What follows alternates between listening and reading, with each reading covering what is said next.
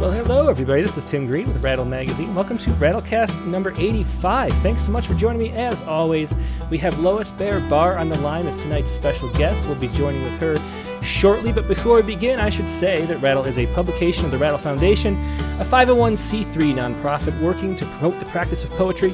We've been in continuous publication since 1994 and are unaffiliated with any other organization. We just do this because we love poetry, and if you love poetry, please do click the like button um, make sure you're subscribed. Share this with your friends. Tell people because poetry really doesn't spread through social media like other things do. So you have to help it spread. So please do help it spread any way you can by clicking stuff. no matter where you're watching, you can click something right now. So click it. Um, I also want to let everybody know that there's an open mic in case you're new after the first hour. The first hour we'll be talking and sharing poems with Lois, but then the second hour is always an open mic. Um, you're very welcome to join us. What you do, email the poem right now to openmic rattle.com. That's open MIC at rattle.com. And then you call in later. I'll put the numbers up on the screen um, later on in the show, but there's a phone number and there's a Skype number. So you can either be on video or you can be on um, a regular phone. But either way, you can join us and share a poem. And there's a prompt every week, but it doesn't have to be a prompt poem. You can share whatever you'd like. We have people calling in right now. So if you call in, there's a 250 number calling in right now. Whoever that is is on the call list, and I'll call you back. Um, I'll make sure we get to anybody who's never been on before. Um, and then we'll get to as many of the uh, regulars as we have time. That's how we always do it. Now, as I mentioned, Lois Baer Barr is our guest tonight. Uh, Lois was born in Louisville, Kentucky. She lives in Riverwoods, Illinois. She's a finalist for the 2019 Rita Dove Poetry Award. Her chapbook Biopoiesis won Poetica's 2013 Chapbook Award, and her chapbook of fiction, Lope de Vega's Daughter, is available from Red Bird Press. She's an emerita professor of Spanish at Lake Forest College, um, and she's teaching creative writing in Spanish there in the fall. Um, she's been published all over the place, uh, and here she is, Lois Baer Barr. Hello, Lois. How are you doing tonight? Hi, Tim. Happy to be here. Thanks. Yeah, I'm so glad you could join us. Do you want to start us out with a poem? Sure. So, um, the theme tonight will be transportation.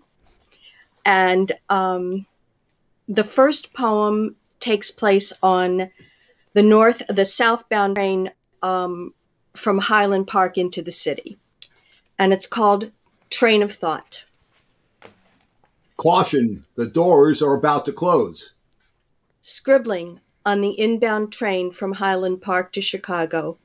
I've read Bret Lott's essay halfway. He thinks writers should burrow into personal topics and pay less attention to technique. One night, we watched 60 Minutes segment on ADD. Hey, that's it! That's you, shouted Lou.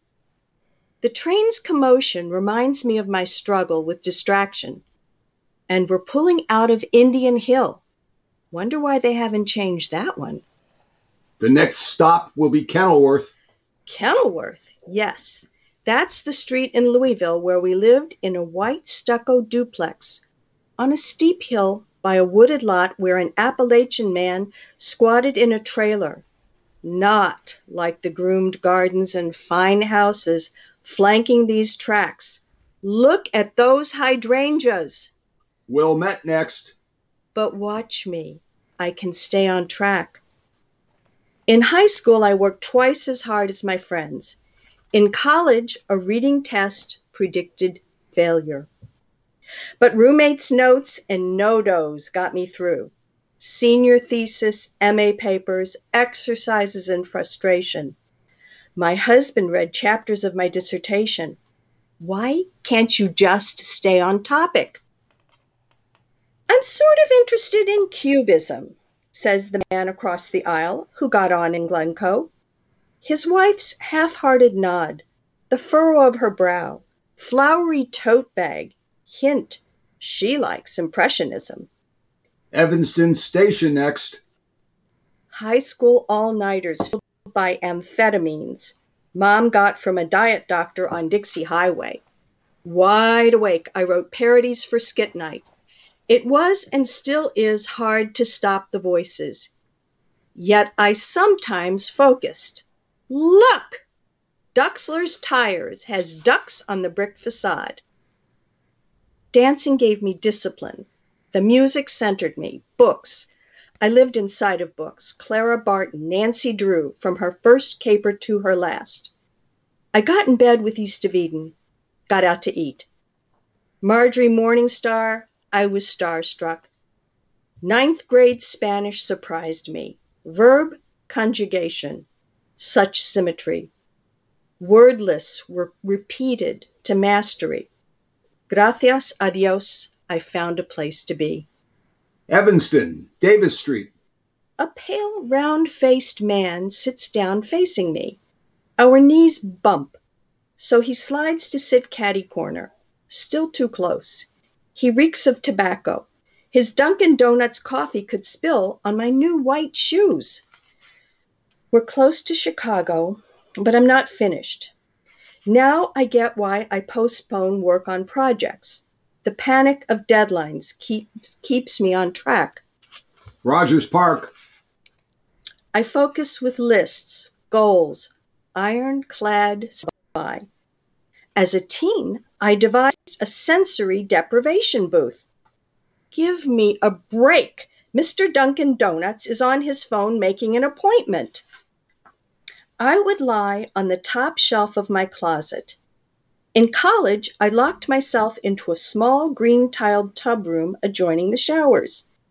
Oh dear, the conductor wants my ticket, though he punched and placed it in its clip as we left. Highland Park. I look on the floor. I sift through a purse filled with receipts, coupons, Kleenex, bank deposit slips, lipstick, gum wrappers. The conductor gets huffy. People stare at me. A white haired suburbanite, like I'm a cheat. Only round faced man with coffee looks sympathetic. Oh, well, let it go. The conductor gives up. Mr. Duncan says, They never let it go when that happens to me. Then he asks me if I have tweezers. I am too furious with the conductor to think how strange that is. Calm down. Control yourself. Rose Hill Cemetery rolls by, so beautiful from above. Better than the view from below, I think. I breathe deeply. Yoga focuses me. My teacher says, take those precious thoughts and lock them in your treasure chest for later. I mutter, What's the big deal? I could pay again. Sabbath ritual in synagogue gives my life order. Prayers fill my mind, blocking the chaos. I like to return to places I've been, places I know the grid, can navigate. Places like Vegas and Home Depot kill me. One day on the highway, my husband pointed out a Ford. Usually I'm lost in thought, don't notice cars before they whiz by. Oh my God, I cried, you can buy a Focus. ADD tripping me, I drive and escape. We're getting close to Madison Street, and I must tell you that I drive my family crazy. Lois, are you listening? I thought you were making lasagna for dinner, they protest when I serve paella instead. My daughter, the shrink, says it's not ADD. Close to Ogilvie Station, the train slows down. Coffee guy finishes newspaper, moving his lips all the while. The couple bound for the Art Institute collect their things. Conductors wait at the door. I'm meeting friends at the Mexican Museum. We'll visit the tortilla factory, see murals, eat at Nuevo Leon. Three o'clock on the dot, we'll stop everything. Take the L downtown. I'll catch the 415 outbound train. Lou knows I always come home from my wanderings just like students know, I always give quizzes on the day stated on the syllabus, and editors know I turn in copy by the deadline. But could I become senile like my father? What if ADD blends into Alzheimer's? Please collect all your belongings, pay attention as you disembark, and thank you for riding Metra today. Thanks. Thanks so much. That was Train of Thought by Lois Baer Barr with the role of the conductor played by husband Lou. Thanks so much, Lou, for that great voice voice work. Sign him up. yeah. So it was a very fun poem. Uh, thanks so much for sharing and reading that, Lois. Um, the topic for the issue um, is is a tribute to poets um, with um, tribute to neurodiversity, and um, and so you mentioned the ADD um, in that in that poem. Um, so I was just wondering how how attention deficit sort of affects your your poetry. Does it does it play a role? Is that sort of maybe why you became a poet? Um, I think it's why I fell into it very late and discovered that I had sort of a knack. Um, I think I noticed things because my attention is always scanning the things about me and not necessarily focusing. I do think I see things other people don't see. I listen in on conversations. I save those fragments. I'm trying to figure out what is the sound of the wheels on the train, what is the beat. So, um, yeah, I think it does does give me a certain advantage in that way. Um, and uh, so, so how did you come into writing poetry? Um, the, the books are relatively recent. In the last ten years, you had the chapbooks coming out. Um, you've been a, a professor uh, um, teaching other things. Um, did, did you make a move to poetry, or have you always been writing?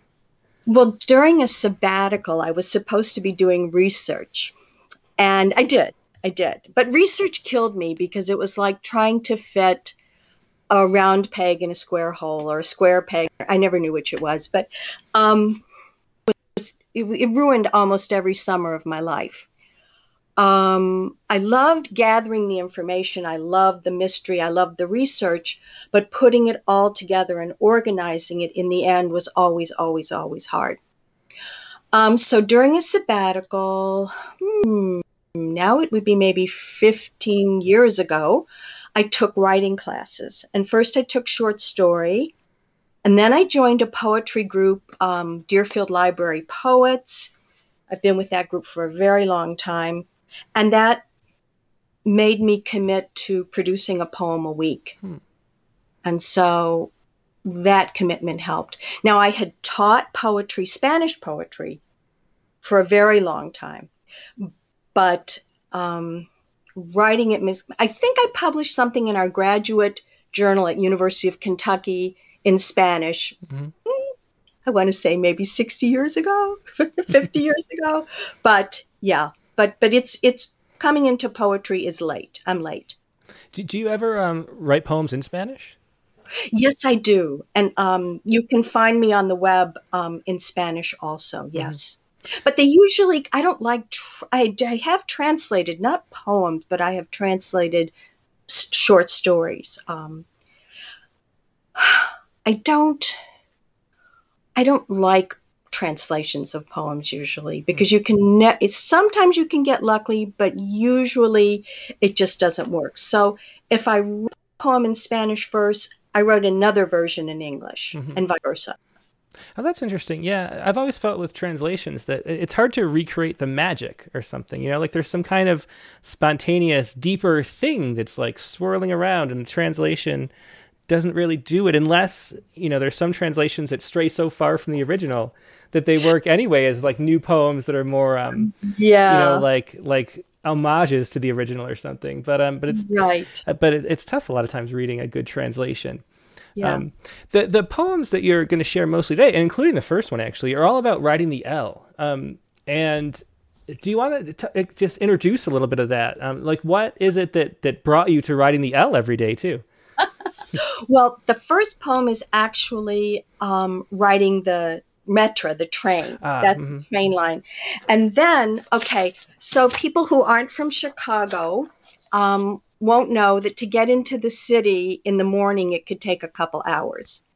So, I mean, in LA, you know what traffic is like. So, um, I took, after retirement, I joined a writing studio in the city. It's about a 40 minute ride in good good conditions, but it, it can take longer. And then I also became a reading buddy at a, at a Chicago public school, a very underserved hmm.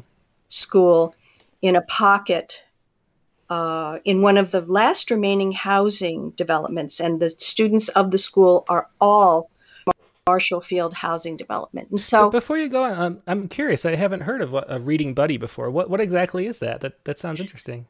It was wonderful. Um, it's through Open Books in Chicago, which promotes literacy in prisons, in neighborhoods, in underserved high schools um, with writing classes, workshops, and reading buddies go to schools and sit for an hour with second graders mm-hmm. and help them read. And um, we have one student for half an hour and another for another half an hour. And I, the two years that I did it, I had four wonderful little boys. Oh, that's nice. And and so you stay with the same people the whole time. And and how often did you go in? It was every week. Yeah, twice mm-hmm. a week. Twice a week, every week. So to avoid traffic, I would leave the house at quarter of six, drive into the writing studio. There was a parking. There was a little parking lot, park behind there. Have a little breakfast in the kitchen, and then run out and catch the elevated trains, which you could actually see from the back of the writing studio, and you could hear when the door was open, the rumble of the elevated trains. And I particularly like elevated trains because you can peek into people's windows. Um, you can you really see the city. So, so I, I was taking um, the red line, and um, this collection of poems is called "The Red Line to the Brown" because I had to transfer. It's um the red line to the brown poems on the L. So yeah, do you want to read uh, read the first poem maybe that you were were gonna from that? So the first poem is Edgewater Studio, January thirteenth, twenty nineteen. Bless this early morning place, the whir of the fridge, the whoosh of elevated trains one block east, the organic Peruvian coffee, the long legged rider who enters quietly, he will outstep me. The little bathroom we keep tidy, and the untidy row of our books in print. Signs everywhere, from the prices of artwork to the kitchen notices we do not want a mouse to be welcome. I nibble on toast, daydream, sip coffee, and plan what I'll write later today. Zip my parka, rush out the door, catch the L. So how how often do you um do you write these poems? Is it like every time you go in, did you write a new poem or um No, they didn't start early on. Um it just um as I was writing the L, it, the more I rode, the more comfortable I felt. And the more comfortable I felt, the more I noticed. And then I would always be there very early. And um, it would be in a the room would be quiet before the kids arrived. And so sometimes i would jot something down. And then i started writing them and then i saw oh what oh yeah this is i like this. So i kept on doing it yeah and and you had i noticed um online that there are a lot of you know several profiles one in the chicago tribune i think and then um, a video too where you were featured um, how did how did people find out that you were doing this? First of all, I was, I was wondering that. Um, it's so strange. Um, I study flamenco, and at, well, let's see. Let's start at the beginning. I'm in a critique group of people I met at the writers' workspace, and um, Rachel Gottlieb said was a journalist before she started writing novels and fiction, and she said, "Lois, you have got to publish these poems in the Tribune." So I wrote to them and got no response. And um, I thought, oh, well, you know, I tried other newspapers. Um, and then um, I figured, well, no, nobody's going to answer me. I, I, just couldn't reach anybody at, at, the Tribune or at the Sun Times. So um, I went my first day to flamenco class and I got very lost. I was good thing I was trying to get there early. And I walked in, I was her only student that day.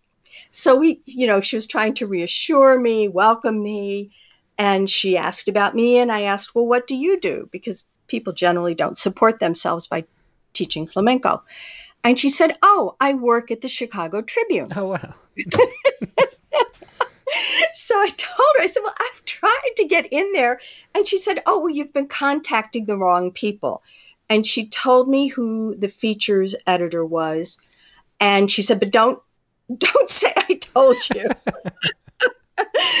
so I wrote, and the features editor passed it on to Mary Zimmerman, who does a feature on transportation. Hmm. Um, and so she came to the writer's workspace, interviewed me, and then she sent a photographer to go with me on the L. I really felt like a rock star on the L. It was hysterical. this old lady with this guy following her around and taking all these pictures. Um, and so, and, and then, you know, as my friends say, it appeared above the fold on the features page. So yeah, and then a kid from a, a, graduate student from DePaul saw it and wanted to feature me on their news, so she came and videotaped me. So, yeah, it was such a great feature. Like it's one of those stories that we sort of always wish appeared in newspapers and, and on TV more, you know, because it's something positive and fun, and it was just a pleasure to read that. Um, yeah. So, so Vicky Miko asks, and, and this is a perfect segue because I wanted to let everybody know that if anybody has any questions for Lois, um, I'm following the chat window on both Facebook and YouTube. So either way, if you want to leave a message, I'll pass them along. So Vicky Miko asks if you've ever gotten uncomfortable reactions from observing or listening to others on the CTA.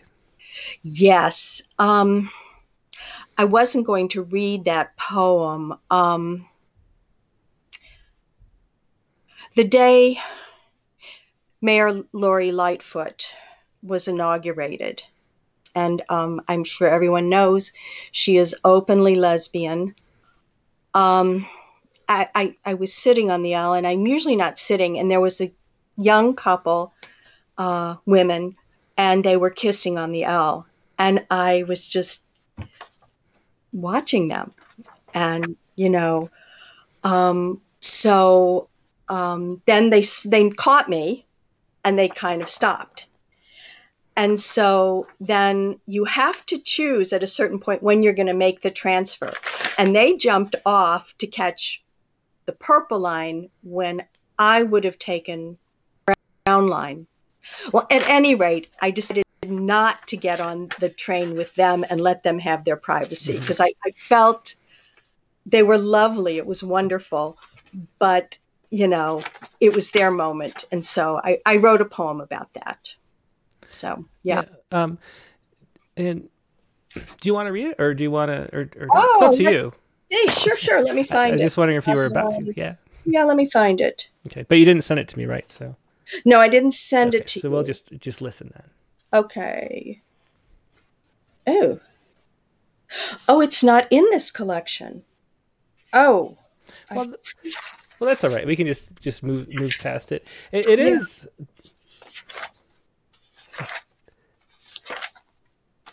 I wrote about Cabrini Green. I wrote Dare on the L.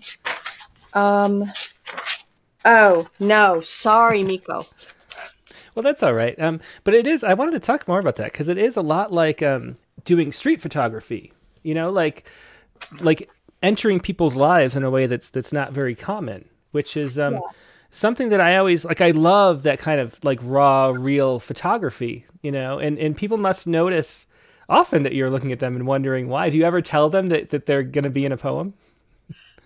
No, no.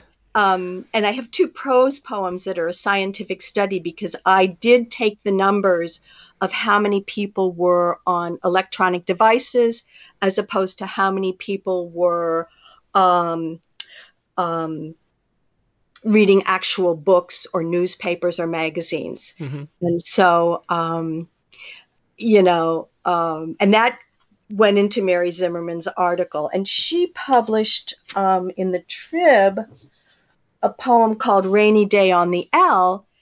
And she didn't pu- publish the one I'm going to read next because I was an idiot. It's called Mass Transit. And I actually saw someone reading the Sun Times. And when I sent the collection to, to Mary, I should have changed it to the Tribune. and she looked at it and she said, I love this poem, but, you know, I don't think I'm going to publish this. Yeah. And I have since changed it because mm-hmm. it was very sweet to be to have that attention. So I've changed it. So well, that, answers, the, that answers the question I have: if, how much embellishment goes into these poems? Um, okay, and there is some fictional element. Confession number one. Um, I only met one friend in um, the Mexican neighborhood, Pilsen, but the sound of the poem needed to be friends. So, so I really am guided by the sound of the poem. If I have to change things a little bit, I do. Mm-hmm. I do. Like, like the person on on that I saw that day was reading the Sun Times, and and actually the Sun Times is more popular on the L train. Mm-hmm. When you take the uh, Metra line, which is a little which is much spiffier, people tend to read the Tribune. it's more conservative. Yeah. Hmm. Yeah. Well, do you want to read Mass Transit? Sure. Okay. Mass Transit. They assembled to ride, bundles on their backs, in their hands, phones, Kindles, a binder of choral music, the Chicago Tribune. One man tries not to lip, lip read The Alchemist. They share sniffles and coughs, unscheduled stops between stations, tolerate riders sleeping on three seats, who ride the train to survive. It's 20 below. Many offer me a seat. I refuse, unless I'm scribbling. Sitting is death. um, and uh, Warren Nadvornik asked, "How has the lockdown affected your your recent poetry? Did that sort of are you still going out on the L, or are you?" Uh... No, um, that will be in the last poem that I read, Warren. Um, hmm, it's it's been very hard for me. I really miss, you know, it was hard to adjust to taking the L. I had never taken it many times, even though we had lived in the city. Um, and once I got used to it, I really, really loved it. Mm-hmm. I, and I, I do want to go back to taking it. And we saw it the other day. We went into the city to take a walk, and I was almost in tears when we went under the L. And it's quite empty most of the time. And well, so, and my friends thought I was crazy for taking the L. And that's what this next poem is about. okay. Well, I guess I'll ask what I was going to ask uh, after, okay. you, after you read it. So why don't you go okay. ahead and read that one then? Okay. Okay. Woman may go blind after attack. At Standard Club's valet stand, I hear this story the first time. A friend of a friend rolls her eyes when I say I'm catching the L. Her friend's friend, she says, was punched in the eye by a rider on the red line. Women push worldly goods in grocery carts. Panhandlers hover. My friend Tom reports Jarvis Station is a makeshift lavatory. Today, Tom departs early to buy blueberries. A tall guy in a hoodie scrambles to his seat, reaches over my head, grabs a postcard. But when I turn to get one myself, I discover there is no sign with cards for the taking. I plan my exit. Yesterday, 4 p.m., Two men were shot on the Argyle platform. 14 year old boy arrested. I manage the L, though friends repeat the tale of the blinded woman. I add money to my Ventra card. Yeah, that's what I, something I was going to ask about. Is um, if if you ever are you any, ever any any sketchy situations writing yeah, it was real. Tom was one of the reading buddies. And so I love the fact that we would often go back together. Um, we wouldn't go down together for, yeah, you, you just wouldn't see each other because the trains were so crowded. So nothing sketchy ever happened at uh, eight in the morning. Mm-hmm. But at 10, 10.30, when we were going back, um, yeah, there would be people who would be pushy, um, either with gambling games or uh, asking for money. Um, yeah, yeah. Never anything terrible though. yeah, yeah, yeah. I think things are just I don't know tend to be not as bad as we imagine them. Um, a lot of the times. Um, I, I, wanted to talk too about um, you, you, you, teach a lot of writing workshops as well. Um, and what is your philosophy when it comes to writing a poem? Like, how do you how do you sit down and, and craft something into a poem? Is there is there a process that you follow? Um, I jot things down all the time, and I work with a writing group that meets once a month. Um, we've met for many, many, many years, and we take turns leading. And um, sometimes it's thematic, sometimes it's a certain type of poem cento, ballad, sonnet, whatever. Um, I think I go either I get a visual image that sticks with me and won't go away, and that grows into a poem, or there's a certain sound of words that seem to come together with an idea, and then I work that and I kind of discover what form it needs to take. Um, and sometimes it's the wrong form, you know. Um, you push to, there's a sonnet contest, so you push to write a sonnet and it just doesn't want to be in that form. So, um, well, I revised Train of Thought. Oh, dozens and dozens and dozens of time hmm. times, and um, a friend, the director of the writer's workspace, the studio, um, really made some great suggestions um, about the order and different things that could be come out of it. So yeah, and I love collaborating. Mm-hmm. Um, I love energy. I love when people critique my poems, um, and I love to critique other p- people's poems.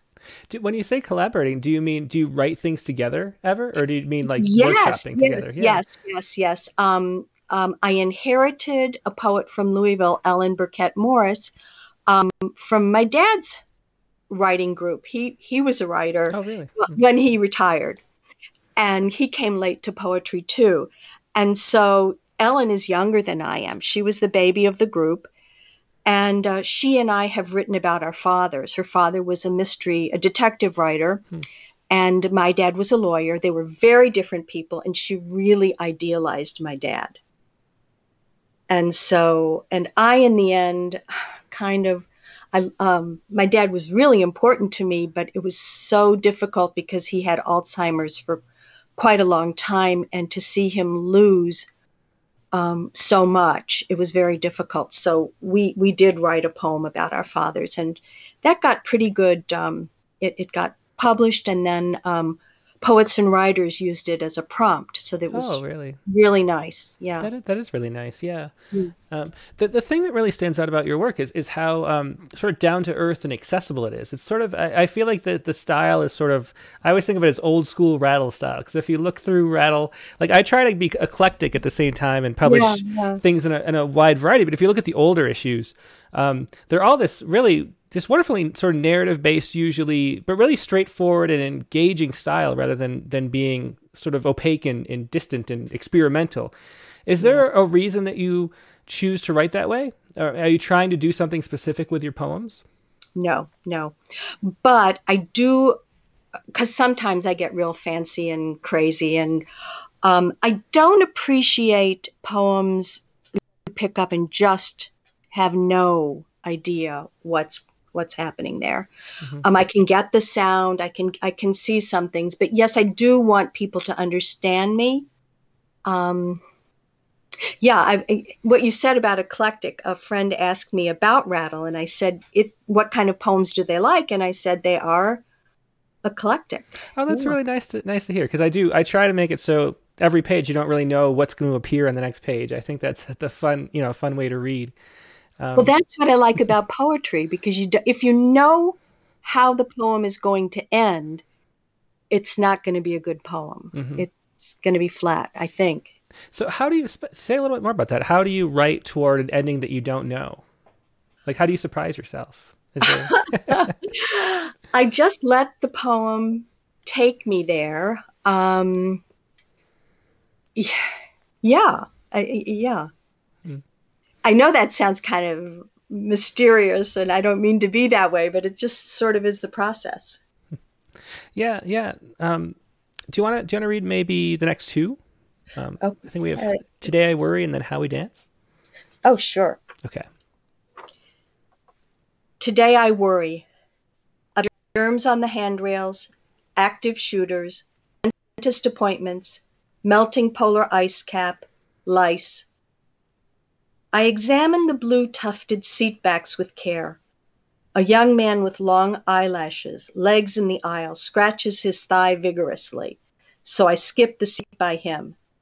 Sit by the girl with the long blonde braid that swishes my shoulder when she turns to chat in some Slavic tongue to her itchy boyfriend, who jumps up to check the route map, laughs and winks at the chubby kid across from us, whose eye is swollen shut. I wonder what happened, and if the girl by me is the kid's sister. Their hair is the same color, but I cannot see her face because she leans into the boyfriend, who repeats the announcements. Addison is next. Addison, he says with Slavic ah. Then Addison with the flat Chicago A. Third time's a charm. Addison. I chuckle and forget the lice. This tall young man will speak English in a flash.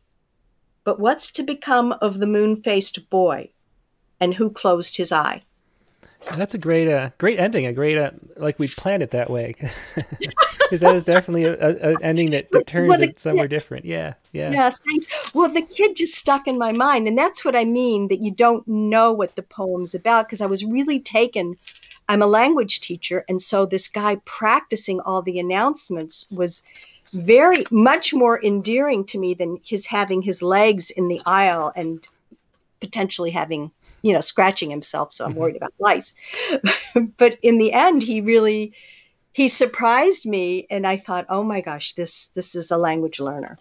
So um, i read a lot of poetry. I read a lot of poetry on the l uh, because chapbooks are great. You can just hold in your hand and um, and read them. And so this one is from March 3rd, 2020. How we dance. We kissed minutes after the alarm. Now, let me start again. How we dance. We kissed minutes after the alarm pulled you from a party with Uncle Lou. Then we stubbed toes racing to pee. What an inelegant epithalamium.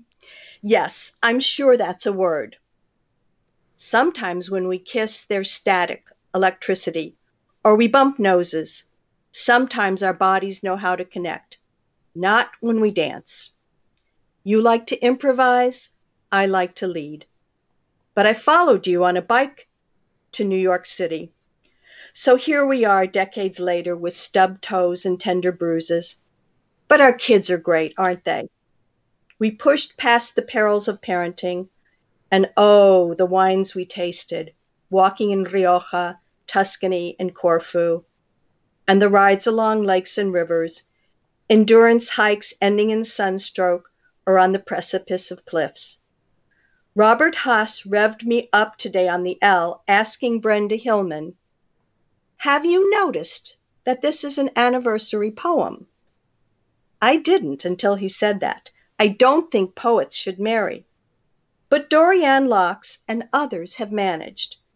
So, though you line things up, and I like 'em slant, we wouldn't do this dance. We couldn't do this dance with anyone else.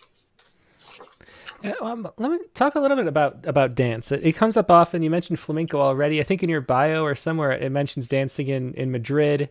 Um, what what does dancing mean to you, and, and does that relate to poetry at all? Um, totally, totally. Uh, I danced from the age. Well, I danced from the time my mother my mother played piano for ballet classes. So in uterus, I was bumping against the piano while she played Chopin. So um, yeah, it meant a lot to me, and um, it was one of the things that gave me discipline mm. and gave me a, a, a good self image until until I reached puberty and all the other ballerinas shot up and I was still short. so um, there was, you know, there was some problems with that. But I have danced a lot of my life when um, Zumba, my daughter is a Zumba instructor. Um, she met Zumba through me um, I love being with the group dancing. Mm-hmm. Uh, I miss that tremendously right now. It really, I, I do take a private flamenco class in my kitchen, and I've written about that too because it's kind of funny to dance flamenco in your kitchen with your puppy barking and underfoot and um, you know all the different interruptions that you can have in the kitchen um, yeah it just and i think it's something that you know i love to tell people i still dance because it surprises them. Um, uh, let me ask a question uh, where did it go? Here oh swallow speaking and coaching just asked a dance question. Have you ever done pom squad? You know what pom squad is yes, with one of my young friends. This is a shout out to Mare if she's there. She took me to pom pom dancing in in the city, and um, it was fun. It really was. I was never a cheerleader, so it gave me the. Oh, dance. that's what it means. Pom. Yeah, you. Oh, like a pom pom. Okay. Yeah, yeah, yeah. You do it to music, and they give you these pom poms instead of weights in your hands, and it um, adds aerobics to it. Mm-hmm.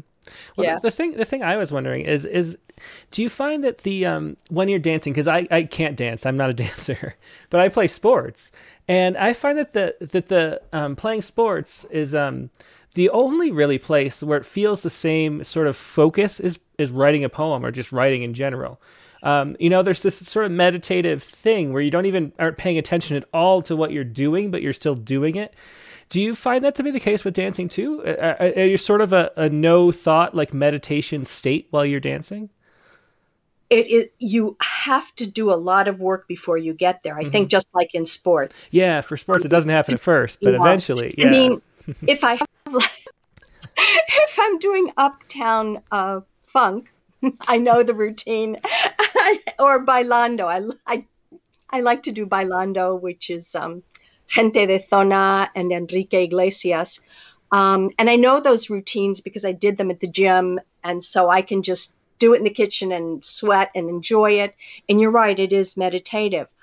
Um, but for the flamenco, the footwork is hard. The mm. rhythms are very, very hard.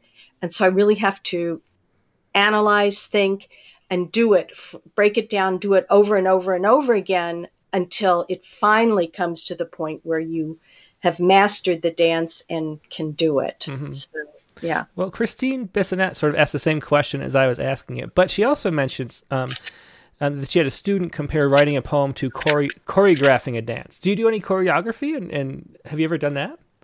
I used to as a kid mm-hmm. in the living room, yeah. you know, put on Broadway shows or something, and friends and I, or I would choreograph a dance. Yeah. Yeah. Um, well, we have uh, about 15 minutes left. Do you want to do another couple poems? Yep. Um, yeah. So um, I was actually reading Rattle on the L. So it was this issue. And um, there's a whole section devoted to Kim Addonizio. Um, am I saying her name right? Yeah, I think so. Kim Addonizio, yeah. Okay. And um, I love her book on craft that she did with Dorianne Laux. And Dorianne Laux is my favorite. But anyway, I read, I was reading the Kim Addonizio, and so um, it inspired this that I, I started scribbling it. Um, you can see I started scribbling it and then when I got to the reading buddies, I did my next draft. And then I never saw it again because um, they shut down the, the schools because of the pandemic. And I discovered it a month ago in Florida. I oh, pulled wow. out I pulled out my backpack that um, has that I used to use to take on the L, and um, I took it to Florida. So, okay, fail better. March fifth, twenty twenty. Kim Addonizio quotes Samuel Beckett on the 820 Brown Line run to the Loop. Sunday's rejections sting less as I stand and read her interview in Rattle. To the whine and clatter of wheels, a fatherly voice reminds me not to lean against the doors. I like curves on the L better than curves in life. Before poetry, Kim studied flute, a poetic turn. Try again, fail again, fail better. 73, I rush up steep stairs littered with pigeon muck, feathers, 10 below wind chill on platforms, rides as unpredictable as weather. And what if I fail anyway? Few expectations for money, prizes. Just need to ride poems, tap my Ventra card at the turnstile till the green light says go. Yeah, another great ending till the green light says go. Yeah, definitely. Um, do you want to do the next one too? I, th- I think the next one was related. I, would like to do um, the epilogue, and I'd like to try to get the second part of "Fail Better," if we. Oh, sure. I think time. Um, and now, at home is um, someone asked about the the effect of the pandemic. So, and this is March eighteenth, twenty twenty. At home, highways hum muted dishwasher has run, washer and dryer wait, doors agape. As piles congregate on the laundry floor, quiet pervades. Commute to Chicago approaches memory's vanishing point. Gone the elevated trains, steep stairways, unreachable straps. Gone the woman toting her worldly goods in a cart, the man sleeping on three seats. Graceland Cemetery gone, dog park, co op gardens, college kids at Fullerton, swerves, wheels whistle through the long curve east, writing studio, reading buddies gone. Gray branches crosshatch our berm. The star magnolia where we scattered our dog's ashes will bloom soon. Its white flowered beauty will pierce tender wounds if we lose another friend now. Excellent. That was at home. Um, before we before we do the last one, because I wanted to, I want to do a whole other topic too. Actually, still, um, you mentioned um, in in the bio in the back of here that you um, were execu- co-executive producer of a documentary about Jewish singer and folklorist Isa Kremer.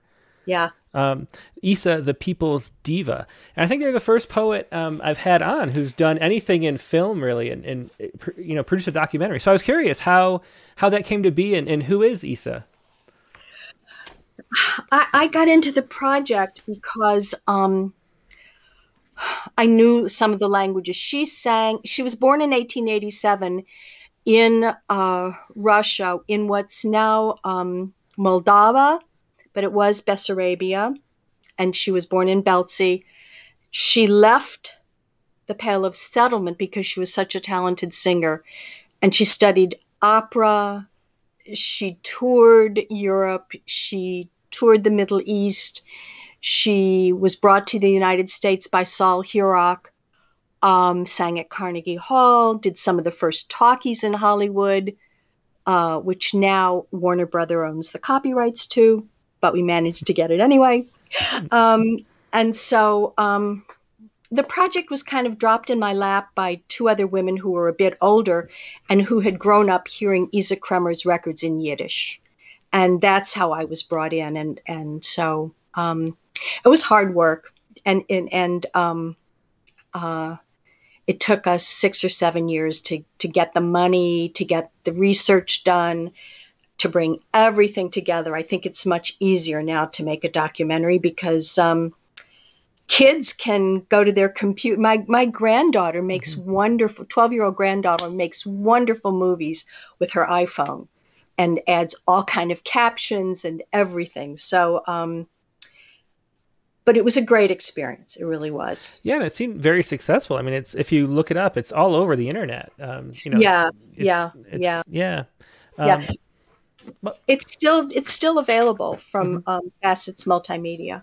Yeah. yeah, and that was um Isa. Let me let me look it up the the title again, was, so people can find it. It's um Isa I S A, the People's Diva. If anyone wants to find that by Facets Multimedia. Um, and, and last thing before we read the last poem, um, another interesting thing in your bio is that you bicycled from Illinois to New York City um, not too long ago.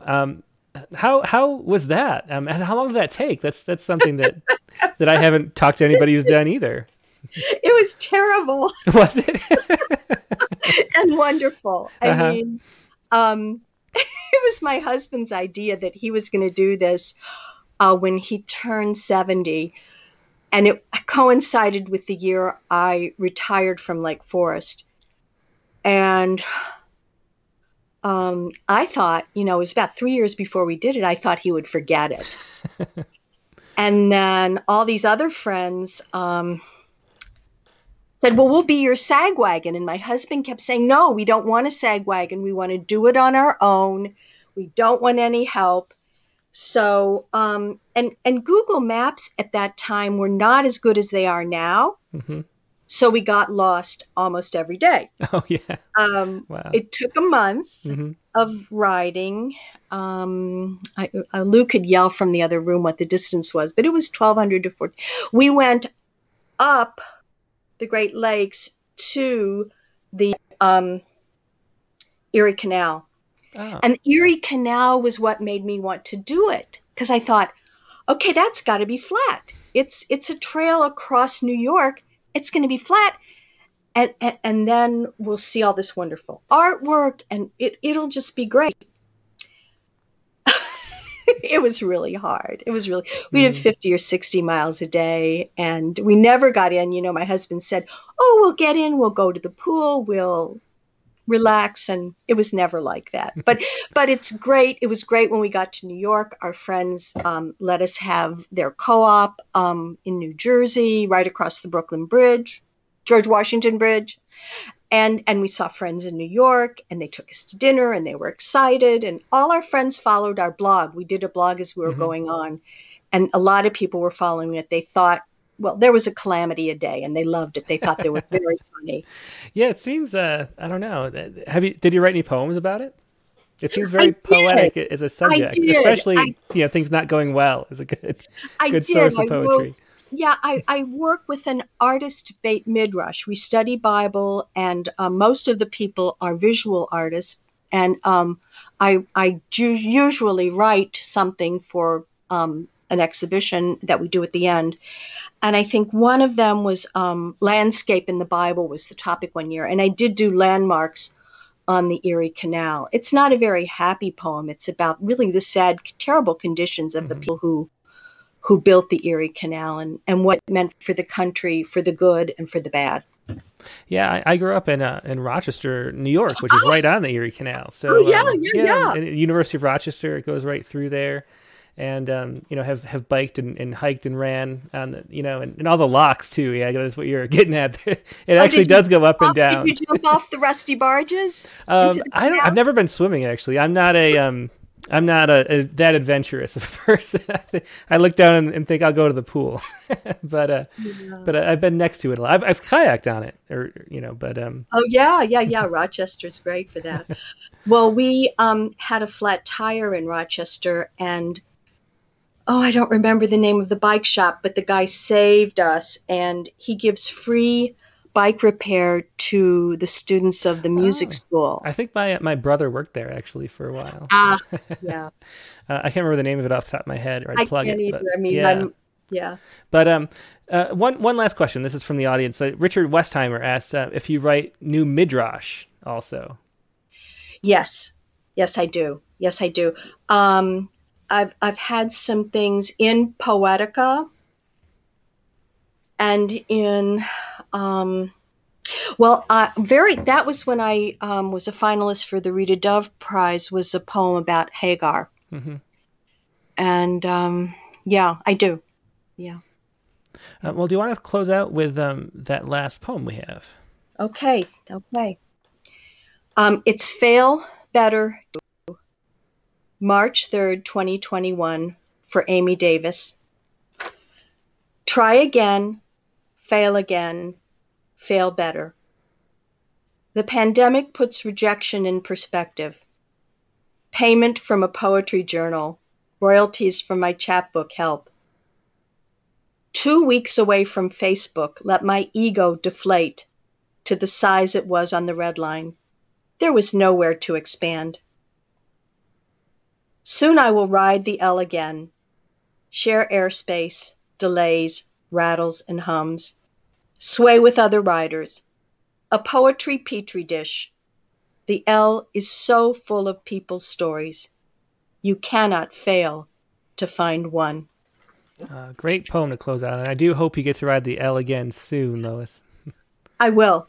I, I, I think you'll notice that I when I sent it to you, I said I may, and then I seeing it the other day, I said I will. Mm-hmm. Yeah, well, well, hopefully, hopefully, very soon. Um, but thanks so much for being a guest and, and for sharing these poems on on the Rattlecast with us tonight. Thank you. Yeah, have a good night. Thanks. Bye. Bye. Yeah, so that was uh, Lois Baer Barr with her poems from the L. And uh, thanks so much to everybody who who participated in, in watching this live. Now there is the open mic, as we always mention. Let me put the numbers up on screen now so that everybody can do it. If you haven't yet, this is how it works. Uh, email your poem to openmic at rattle.com. It's right there on the screen, openmic at rattle.com. Just email it that way. And then uh, you can choose if you'd like to call over phone. The number is 818 850 7727. That's 818 850 7727. My filter keeps getting dark. Um, and uh, if you'd like to be on video, like Lois was, uh, you, that's through Skype. So, so send me a chat message to Rattle Poetry over Skype. That's Rattle Poetry, all one word. Just say hello in the chat message that Skype has, and uh, I will call you back when the time is right. We'll make sure we get to everybody who's never been on before, and then we'll get to people who um, have, of course. And um, I have a bunch of people lined up already. There's an 847 number, um, there's uh, a 773, a 250.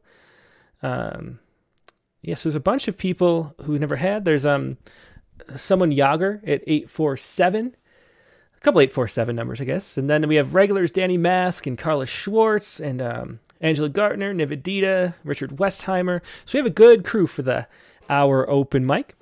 Um, and the prompt for this week, if you, if you, I should say too, if you um, haven't written a poem for the prompt and you want to do a prompt poem, you probably have time because the prompt was just to write a serious limerick. That was the prompt for this week. Uh, I'll, I'll put that on screen right here. But this was the prompt uh, write a serious, well, a serious poem in limerick stanzas. So if you want to participate in the prompt, there's actually time. Most most episodes, um, there really isn't time to do a prompt poem while other people are doing the open mic. But this time, a limerick is really short. You could probably write it. I wrote two in about uh, ten minutes. so um, that was the prompt. If you'd like to share your prompt poem, we have a prompt every week, but you don't have to. You can share whatever you'd like. So I'm going to take a really quick break stand up and stretch my legs and to tell you who next week's guest is right now. Um, next week's guest is going to be Denise Duhamel. Um, his new book out from Pitt Press. Um, one of my favorite poets, literally my favorite press. I love everything Pitt Press does. Denise's newest book is uh, Second Story. We interviewed Denise in Rattle number 22. If you want to know more about Denise Duhamel, she's one of the most creative poets around. She has um, her most famous, I think, for her book Kinky, um, a while ago about um, Barbie, and um, she just does so many interesting things. The the background here is rattle number thirty, no twenty nine, and that issue had.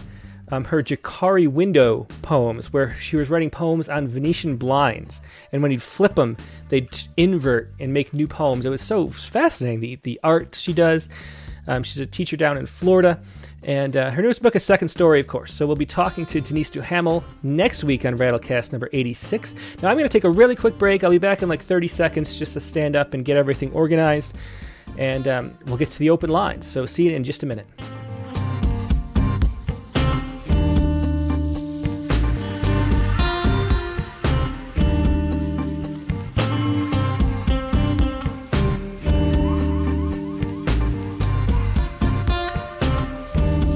So I am back. Thanks so much for your patience. Now, we do have a whole bunch of people lined up. So, how it works again is I'm going to call you. If you've called in in the last hour, I will call you within the next hour. And if I call you when I do call, make sure you hang up, you know, click out of the video stream that you're watching this live on, and only listen through either the phone or Skype while we're talking because uh, there's a 30 second or so delay and it gets confusing. So when the phone rings, just cut off your video stream or at least mute it. But if you cut it off, it won't be taking bandwidth either. So that's probably a little better if you're if you're um, on on video call. But uh, do that, and then we'll talk a little bit and share poems. Now, as I mentioned, this week's poem, this week's um, prompt was write a serious poem in limerick stanzas, and this came about. It was actually Richard Westheimer's idea as we were talking to Wendy Videlock last week. Wendy happened to mention that um, um, that that it's it's. She said, I think her quote is that it's it's hard to write a serious poem in limerick in limerick lines or in limerick meter, and so that became a challenge right away. And so we we tried to write some some serious limericks. And my first one, I was trying to think like how do you make a um a serious limerick? Um, I, I, thought of the, the most horrifying thing I can think of, the thing that scares me most. And so now you're all get to see what that is. And here's my serious limerick um, right here Carrington event. One day there will be a burp from the sun, a plasma ball leaving nowhere to run. Out go the lights. Hello, cannibal fights. The survivors won't feel like they've won. So that is my. If you don't know what the Carrington event is, that was a coronal mass ejection back in 1857, and if it happened again, um, we would lose power, and nuclear power plants would melt down, and there's a lot more electricity going on than there was at that time. So um, th- that felt though like it was um, darkly humor, you know, darkly humorous. Actually, kind of kind of made me laugh a little bit when I was writing that. So maybe I thought I would try something even darker, even less funny. And that was, of course, mass shootings, which are going on right now. And the thing about mass shootings is that they do follow this um, self excitation contagion model, where it's almost like um, Columbine was patient zero, and you can actually model it out as if it's a virus, because it is. It's a mind virus that keeps spreading um, and in part because of the way we give it so much attention. And so that was what my um, that was what my second attempt at a serious limerick was, and uh, this is it right here. There's a cycle these days to the crime of grabbing a gun and thinking "Showtime." It's seconds from zero to f- fear. It's seconds from zero to feared anti-hero, with the news helping history rhyme yeah, so that wasn't funny at all. And um, I think that is successfully serious, unfunny limerick. So that was my, that one worked. And of course, Megan, I wonder how many people are going to write um, about mass shootings because this is the, the week of them. Um, you know, it's no wonder, as I said before, that there's another one a few days after the last one because that's how it works. And um, Megan wrote about this too. I wonder how many of uh, how many limericks about about shootings we're going to have tonight. But this is uh, Megan's Megan's limerick. Another headline about the killer. And there it is again his name, his photo, motives, instant fame. New special feature we meet his teacher from sixth grade. She calls it a shame. So somehow Megan managed to have it not feel, you know, that feels like a real poem. It doesn't even feel like a limerick, even though it's a perfectly formed limerick. So those were our two, uh, those were our two prompt poems. Let us see what you have. Um, I'm going to call it first. Um, I didn't get the first name. Let's see. There's it over here. Yeah, John Yager. We'll call up John Yager first, right now. And remember, if I call you, just hang up, X out of your stream so you don't get confused by the timing changes. oh, this is in a zip file, though. Not sure. I mean, I'll get that out. Hi, is uh is John Yager there? Oh, Rita Yeager. Oh, okay. It says John on the email. Sorry about that. Okay. Um, and, and what is your poem? Okay. Um, say it again because I had it on mute for a second. So, what is your poem? I'm sorry about that. It's called Hug Myself, mm-hmm. and it's dedicated to all the special needs children and adults who truly suffer during the pandemic. Okay, cool. Well, let's hear it. And I can't, since it's a it's a pages file, I can't actually open it. Um, so I'm just let's just listen to it. Okay. Okay, and okay. I'd like to um, credit the. Okay, this is called Hug Myself. Isolated, sequestered, no need to social distance. No one comes near me anyway. I begin to spin. I feel a meltdown coming. Who cares? I run over, jump into my chair, hug myself. Excellent. Well, thanks so much for sharing that. And who was it again? It was um. Uh, it was it was published by the Rockford Writers Guild in this year. Excellent. Well, well thanks so much for calling in and sharing that. A, a wonderful poem. Let's see. So Sarah Ray wants to join in. Um, let's see. We have a bunch of new numbers. Let's do the 250 number and see who that is. Hey, this is Tim with Rattle. Did you want to share a poem? Yes, I do. Um, and who am I talking to? Jerry Stephenson. Jerry Stephenson. Let me see if I can find. Did you email your poem in? Yes, I did. Here we go. I got it right here. Um, this is a limerick. Perfect. Maybe not their four leaf clover. is there anything you want to say about it before you read it? well, it's just a little nod and a wink to uh, Leif the Lucky. Excellent. his connection to the poem. Perfect. Perfect. Okay, let's hear it. Go ahead whenever you're ready. All right. Here you go. Not maybe their four leaf clover. In Limerick so green, never misplaced, was founded by a Viking as a plundering base. They chaos then rhymed, Valhalla'd good times, wrote sagas of this poetic place. that is excellent. Very fun. Thanks so much for that. Did you write this recently, or is this an older poem? No, no. I just when you were doing this, I wrote that one down, and I got limericked right out here. I've been limericking for days now. I can't stop it. yeah, it kind of gets stuck in your head. It's a bit of an earworm, isn't it? Yeah, they're fun. Yeah, they are. well, thanks so much for sharing that. Thank you so much. Good show. I enjoyed it. Yep. Thanks. Good night. Bye bye. Bye. That was Jerry Stephenson with um, maybe not their four leaf clover. Um, let's call up. Let's try this. And let me put. Yeah, before I forget, I gotta be doing this. I gotta be adding people to my contact list so I know who everybody is. Let's call up next. This uh, we have another phone number, and it is Actually, Kathy Gibbons calling in right now. I'm not going to answer yet, Kathy, because it would be confusing.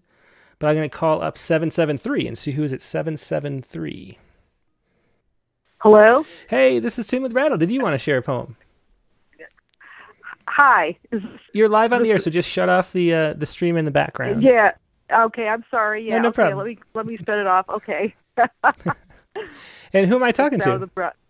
This is Sarah Ray. I'm Sarah. Hi. Hi, Sarah. yeah, oh, hi. yeah, do you want to try to do Skype or do you want to just stay on the phone? Because I noticed you, you text your message me on Skype too. Yeah, yeah. I, I either I've never done uh, Skype video, so I was so I'm up for trying that, but I've never done it. Maybe I should just read it this time on okay. the phone. Yeah, why don't we just do it over the phone? Okay. I have I have the poem right here, "The Night Bus Leaving Mexico." Is there anything you want to say about it? It looks yeah. like a sonnet from my viewpoint. Yeah, it is actually. Yeah, it, it, it's it's it's a sonnet. So so yeah, and and it came out in a chapbook that was published last year um, called Someplace Else. So it's the first poem in that in that chapbook. So so it's not a limerick. Sorry. no, it's okay. That's just for the uh, you know for the people who watched last week. But uh, we we we love new stuff. So let's hear it. The night bus leaving Mexico. Yes, yes. The night bus leaving Mexico stops at the always open roadside stand. I choose cacahuates japoneses and those con salsa verde, your favorite snack then doze as Steve McQueen speaks Spanish in a film whose name I can't remember. In Monterrey, I dream of getting off, but inertia holds me thick, and Turistar persists, now climbing on and on, still on to the border. I pay the tax on my mezcal, show receipts, try to convince myself I can't recall your smile. I buy McDonald's, board Greyhound for the trip home. No, now I can't contain your face, the possibility of love, this place. Oh, I love that last couplet. Thanks so much for sharing that. Oh, you're welcome. Thank you for for uh, you know for all you do. This is my first my first time uh, listening to to all of you and, and participating and, and it's great to be here. Thank you. Yeah, well I'm so glad you could. We do it every Tuesday night with a new poet and um and always have the open line, so it's always a lot of fun. So hope you do it again. Yeah. Yeah, sounds good. Great. Thanks. Thank Excellent. You. Thank you. Yep. Good night. Yeah, so that was um Sarah Ray. Let me add Sarah to the contacts list so we know who it is next time. And that's Sarah A. Ray, and it's R A E is how to spell that if you want to find Sarah's book. And once again, that poem is The Night Bus Leaving Mexico, a sonnet. Um, let's call up somebody. Let's call up a regular, but a regular that we haven't had on in a while. And uh, where did he go? Let's call up Danny Mask. Danny Mask hasn't been on in a while. I think Danny's got what he's got for us an Independence Day 2021 poem. Hey, Danny, how you doing tonight? Oh, I'm doing wonderful tonight. So, what do you have for us? Well, uh, Dr. Fauci said that the uh, coronavirus was going to be finished by July 4th. oh, did he? I didn't even hear that. that that's nice. To, that's nice to know. I'll write it down on my calendar.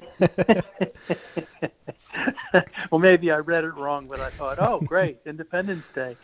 So I, I sat down and I wrote this poem as if I was talking to the coronavirus. Very cool. Well, I have it up whenever you're ready. Go ahead. if I could talk to the coronavirus, catch up to it with its lusty strut, I'd ask a few simple questions. First, I'd say, Would you please help me understand something? You want to kill everybody and dodge modern science along the way, but have you thought this annihilation thing all the way through? When you get down to the very last human, then what? You're wiped out too. You're at a dead end. I don't want to make you feel self-conscious. It's like it's like you're on a cul-de-sac and you think you can reach the grocery store from here. That's great. I love that, Danny. Thanks so much for sharing that.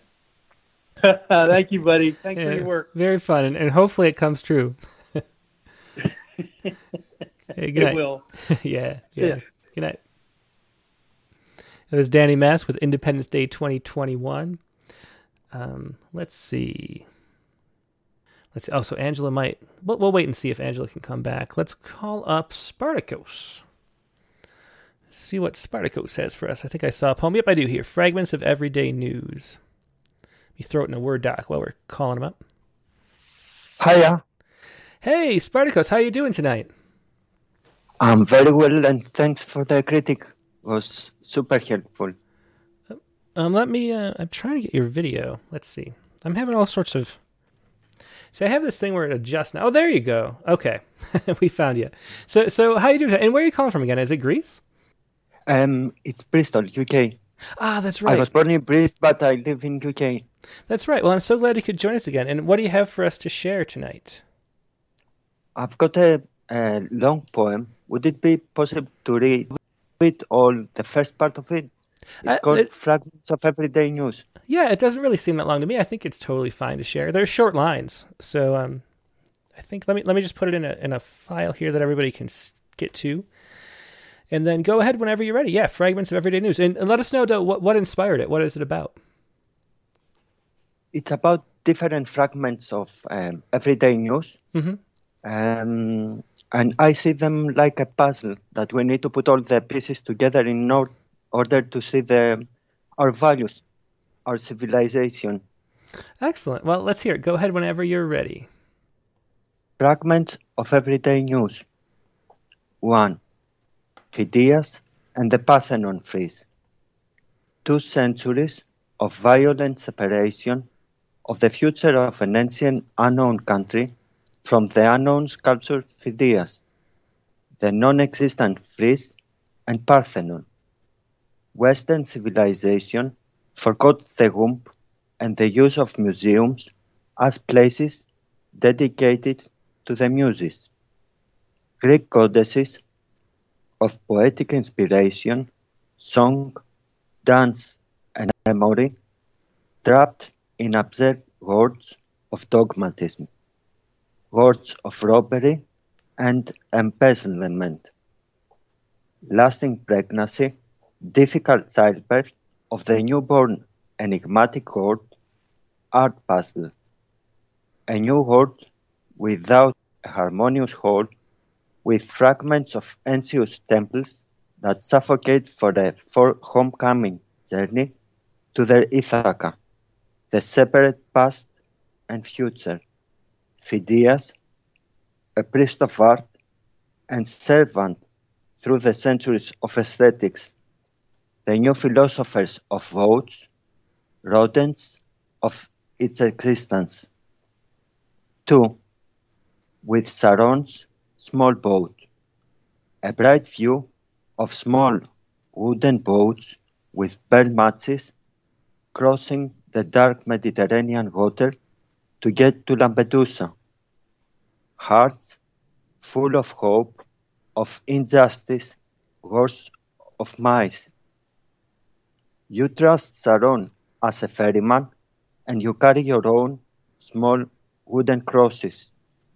The wars of power and money, ruled by greedy visions of blind creators, displaying smart ideas for betrayed souls. But the lost souls were not lost in the history books, of truth and battles of human life. I look again on the eccentric painting of Louis Leopold Boilly. Christ on the cross, his punishment for insulting religion dragged him to a tragic apology. On the wooden cross, an ivory sculpture of staring into nowhere Jesus.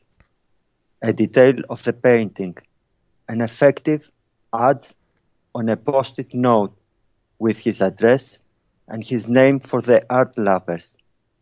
I wonder if the Almighty wants his son, after so many years, to stare at his creatures and remind them that they are looking for the wrong answer. 3. Screams and whispers of our world. This world, the small and the big, the known and the unknown, always the same for the innocent. Their questions remain incomplete, hanging like kites, without question marks to touch the sadness of their voice, the despair of their soul. This world, with its dark aspects, sucks the mental and material juices of everyday life, leaving behind prematurely aged beings. This world makes gods forget their silence in black blood roses for lost loved ones hidden in sad photos. History is being written with the pen of promises and ambitious plans of Tartuffe dipped in the blank looks of countless orphans. How many more screams will be heard until an expressionist artist dares to see that silence in the paintings is worth a thousand words of daily numbers, murders of joy? Is it so hard to find a patient reporter waiting for the children to go to their coats instead of capturing the tyranny of countless spent bullet cells? Oh, thanks so much for sharing that. That was uh, that was fragments of everyday news, and I'm I'm going to think of that a lot from now on. That um, that that where, it says uh, that we've forgotten the use of museums this place is dedicated to the muses that the muse is gone from the museum. That is such a great i never think of it that way but yeah yeah that's that's where that word comes from isn't it? And we don't think of it that way. Exactly yes. Yeah well thanks so much for sharing that spartacus it's always a pleasure. Thanks very much tim. Yep goodbye. Bye bye uh, let's see. Up next we have um, I think we have a whole lot of um, a whole lot of limericks. Let's. Richard Westheimer says he has a lame limerick. Let's hear a lame limerick. Hey, Richard, how you doing tonight? Good. So you're going to allow me to hoist myself on my own petard here. Is, I, that, I, exactly, is, is that how this works? That is exactly how this works. Um. your, your, your voice, incidentally, I don't know. This is not on the mm-hmm. feed, but yeah. on this uh-huh. and your voice sounds like it's in a barrel. Oh, really? It must be. Um, yeah. Let me let me fix that really quick. Uh, it must be that um, on the feed it's good. Yeah, it must be that Skype is using the wrong microphone, which just takes a second to fix. I also have two images of you. It, this is this is this is this is what you get for suggesting limericks is or for agreeing to limericks. yeah. Well, now you should hear me good. Is that loud and clear yeah, now? That's great. Yeah, it's just every time I my computer updates, everything changes, and and the, the video settings are changing too, which is annoying. Which is why you're you're small now. You can't see yourself, but I can't I can't fix you in real time right now. Um, so you're the first one to have a linked series of limericks. Um, yes, um, and it, it was. I mean, it's so hard to make these not sing songy. Of course, of course, um, uh, Megan wins the internet as as usual. She usually but, does. Um, and to make the you know to, to and anyway, if, I, I'm looking forward to actually crafting this a little bit more, but I stuck it in limerick form to see see how oh, it works. Well, well, let's hear it. The, a bad week best told in Anapest, and that's where it's the the anapestic feet or the the da da da da of the limerick. Yeah. So go ahead whenever you're ready. Diana text us texts her bad news. At 22 weeks, she will lose her first pregnancy, her babe from her cleaved, our hearts baffled and bruised. Friend Erica posts on her wall, her David has had a bad fall. A blow to his head has led to his death. We've loved him since he was so small. We hear from Deb's mom in the night. She isn't feeling quite right. The pain in her chest is a source of distress and dread increasingly dire. In Mercy's emergency room, from night's darkness to fluorescent gloom, she awaits diagnosis. She's feeling so hopeless. We wonder, will normal resume? Mom's better and seems to be healing. The others were, will ever be reeling. Yet some pains subside with the passage of time, like the wane of a great church bell's pealing. Oh wow! Yeah, somehow you managed to not make it feel sing-songy either, Richard. I don't think that's bad at all. That was a good one. Yeah, thanks, Tim. Thanks for the opportunity. Yeah, always a pleasure. Thanks for sharing it. Thanks. Uh, let's call up next. Let's call up Carla Schwartz. We have also Joyce Stahl. Oh, let's call up Nivedita. Nivedita's still alive and has to go to work soon. So let's call up Nivi next. Well, good morning, Nivedita. How are you doing tonight? Or this, this morning? I'm doing great, thank you. Yeah. I'm doing great, thank you. How about you? Yeah, well, I'm glad we caught you before uh, before your workday started. No worries. um, so, what do you have for us tonight? Limericks as always. Uh, and uh, is there anything you want to say about about the experience of writing, trying to write a serious limerick? Um, it's not very good, but then, but not being very good, it didn't take me too long. I managed to cram in all three of them within a span of 10 minutes. So that's the quality you're getting. well, I'm looking forward to it. It's always fun. Let, let's hear what you got. You enter this world all alone and leave it as well on your own. But during your stay here, you still stay eager, for this is all you have ever known. There's finite borders and bounds to space, but thoughts have no such restrictions in place. They come and go as they please, effervescent as the breeze. All we can do is adapt and embrace. Come dawn, and the birds all rise and sing of the joys that the new day brings. All we can do is smile and go the extra mile to where hope eternal springs. I love that ending. The yeah, yeah, great ending there. Thanks so much for sharing that, Nivi. Thank you, Tim. It's lovely talking to you. Too. Yep, have a lovely evening. Yep, have a good day. Bye. Thank you. Bye bye. Okay, that was Nivedita Karthik, of course, with uh, a limerick. I think she just, I think it's just called Serious Limericks. And let's see. I don't know if Angela's back. Oh, there was an 847 number that we hadn't got because there were two of them. Let's do the 847 number. And this is a, a first time caller as well. Hey, this is Tim with Rattle. Did you want to share a poem? I do. Uh, and, and who have my phone. yeah, no problem. This who... is Judy Kaufman. Ah, thanks so much for calling. I'm glad you could. Judith Kaufman. I'm a I'm a longtime friend of, of your guest today. I think I hear myself in the background, so why don't you hit mute or, or turn yes. that off just so there's no confusion? Yeah, I will. Okay.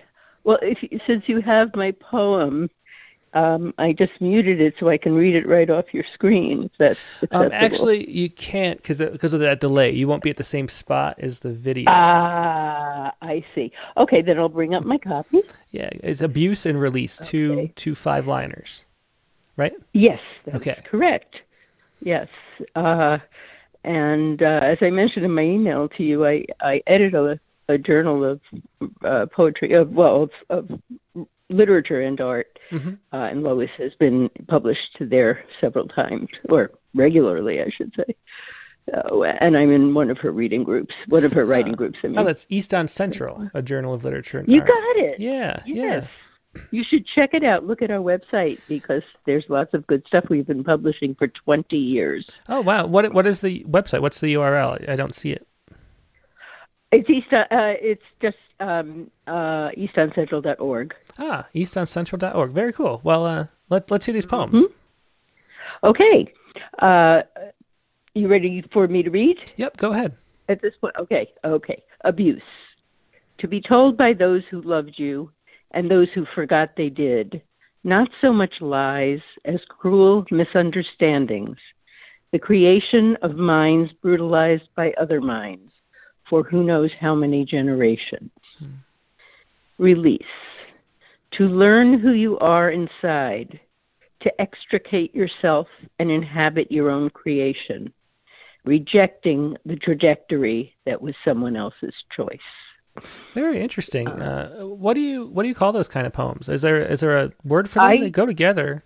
And... No, uh, what happened was I wrote abuse uh, a number of years ago, mm-hmm. Uh, and it comes from uh, the experience of somebody I know, and I wasn't satisfied because I really wanted to get to the other side, hmm. and so only this year did I write release uh, and it satisfied me much more well, to encourage the abused person mm-hmm. to, you know, to really like defy what happened by making your own decisions and going where you want to. Yeah, yeah, that makes sense. Well, thanks so much for sharing those those pair of little poems. Well, you're welcome, and thank you. And by the way, I think you have a lovely smile, and you're a very cheerful person to listen to. Oh, thanks. I'm glad. I never thought I would, uh, you know, be doing shows like these, but um, I don't know. It happens. That's how life goes, I guess. It's great. I've never been on. I've never even heard about it, so I'm so glad Lois let us know about yeah. it. Yeah, Well, I hope you can come back. We do it every Tuesday night. I will do it as often as I can. Great. Thank thanks. You. Have a good night. All right. You too. Bye-bye. Bye. Okay, and that was let me get this. Uh, yeah, Judith Kaufman, and that once again that is East on Central is the literary magazine. Let me um let me add add the contact to our phone book, which is getting bigger every week. Judith Kaufman. There we go. And uh, let, me, let me look up this eastoncentral.org. Let me show you the website really quick. East on Central. Get a little plug in for that. Oh, here it is. Yeah, great looking. Um, there's the, the magazine right there, East on Central, a journal of arts and letters from Highland Park, Illinois. So thanks. That was Judith Kaufman. Thanks for sharing that, Judith. Volume 19 is the latest edition. Okay, let's see who we have next. Let's do um, Carla Schwartz. We have Joyce Stahl Angela Gartner might not be back in time. So, Angela, if you come back, to give me another chat message, or else I'll just read the poem for you. Um, earlier in the day, we got some phone calls. Let's see. But I'm not, I don't, I don't think I trust enough. If people called at like 9 a.m., I don't trust that they're waiting by the phone right now. So I think I won't call those. You have to call in during the show ish, you know. Uh, but let's call up Carla Schwartz next, and then Joyce Stahl, and then we'll see if Angela Gartner's back. Then I'll see what we can read. And um, Nate just sent in a poem. Maribade Cars got one she sent in. I'm hey, Carla, how you doing? Yeah, how you doing tonight? I am good. I'm very good. Um, I did write a quick limerick that, you know, at first I thought to myself, oh, I'll never be able to write a serious limerick. And then this is pretty serious, and I don't feel great about it, but um, I will read it to you. Yeah, it's hard. It's hard not to become like you, you, sort of go over a line a little bit, and then it's just dark comedy instead of comedy. Yeah, but it's hard to like be yeah. be serious and and dark enough that you can't find any humor in it. Um, but this is there was a young country, so I have it ready whenever you are. Okay, great. I'm ready. Okay. There was a young country. There was a young country called us where gun laws were lenient, and plus a man could shoot down every Asian he'd known and then ask, What's all the fuss?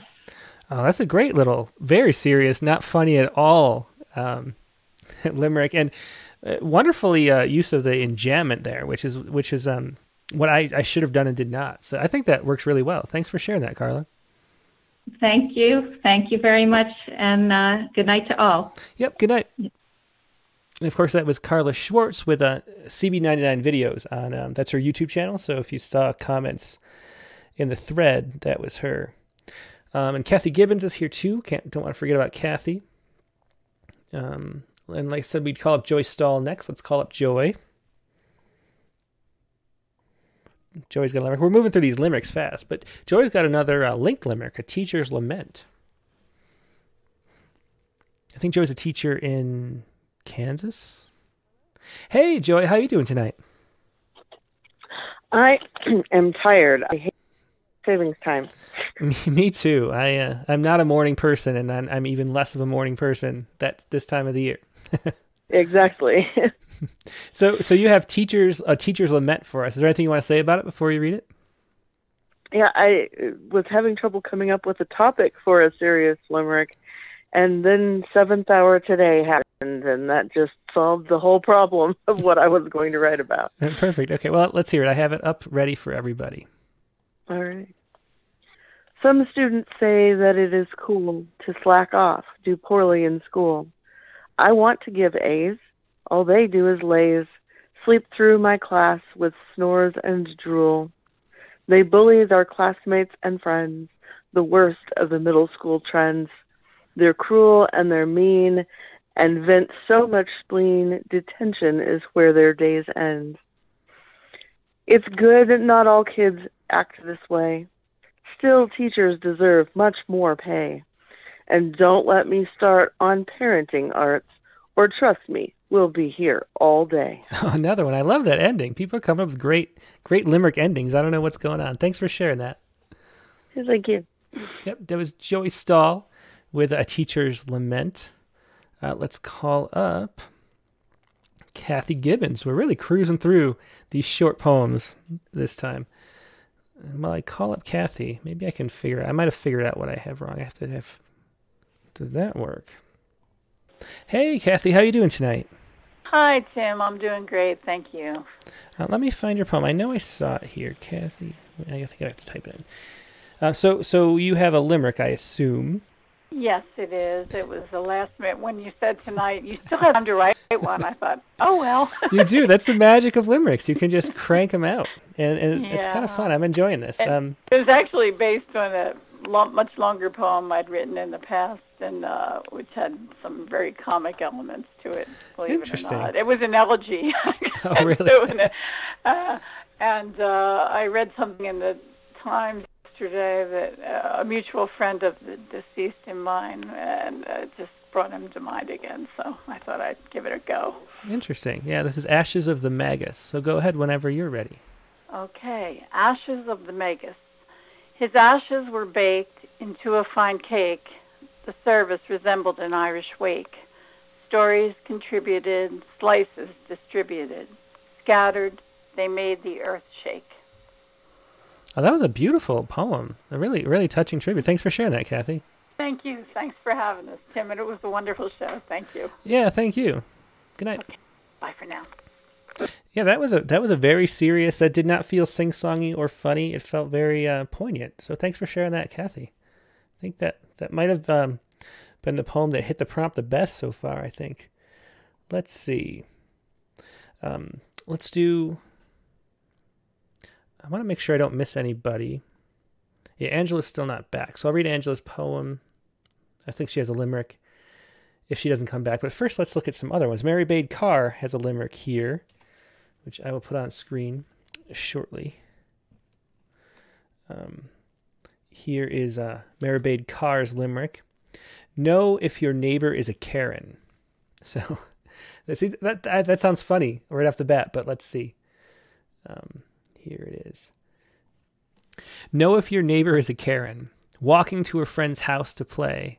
No one home, so she stood on display, peeking out from their window, saying she could not go. Police called just to ruin her day. See that? I think that is funny. Um, but that was a good one. Thanks for sharing that. Um, thanks for sharing that, Maribade Carr. Um, let us see. Who else do we have here? Angela Gardner has the astronaut. I don't think it's a limerick, actually. It doesn't look like it, but I'll wait for Angela. Clayton Clark is here and, and asks um, this is Clayton Elizabeth Clark, and this is Our Mother. Clayton asks if I will read it, so I would be happy to. Let me just uh, get it here. This is uh, Clayton Elizabeth's poem, Our Mother. Our Mother, the cold slap and shove of the ocean that shaped us when we were children, gentled the day we dusted its waves with her ashes, a dark constellation. Oh, that's another beautiful, serious, touching limerick. Thanks for sharing that. Let's see. What else do we have? We already did Danny. Nate. and so Nate said he's surrounded by puppies and can't be on the. Uh, um, Nate Jacob. He says he's surrounded by children and a demonic puppy. So could he read my my entry? It's a sad limerick, which is indeed harder to produce than I expected. It really is. He says, even my darkest attempts were met with laughter and uneasy smiles. Exactly. Yeah, it's so weird. I mean, I think Wendy was right. I think maybe Wendy Wendy was the most right of anybody. Because it is not easy to do, although there have been some really good, serious limericks here tonight. Uh, this is uh, Nate Jacobs' entry Sad Dog Limerick. Sad Dog Limerick. Young Daisy, my pup, at the groomer, when the mass was determined a tumor. I'd grown fond of that clown. Still, I had her put down. I had always planned that I'd go sooner. Now, that's really sad. Yeah, thanks for sharing that. That is a sad dog limerick. Immigration limerick.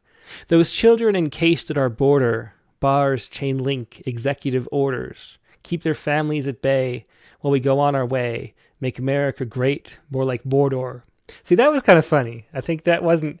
I think you have to hit the. You have to hit. I think the trick is that you have to hit a um, really sad note at the end so it doesn't become like darkly funny because calling the because the, the interesting thing about limericks is that they um they're, they're set up like a punchline or a you know set up in a punchline like that classic joke structure and so if you land on anything funny even remotely funny with that last rhyme at the end like calling america mordor i think that actually gets into the dark humor um, let's see but that was a great great entries thanks for sharing that was nate um, Vicky Miko.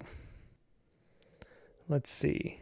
So this is Vicky Miko, and again, Vicky has some great um, art to go with it. And uh, Vicky says, This limerick is my version of the Hanged Man tarot card.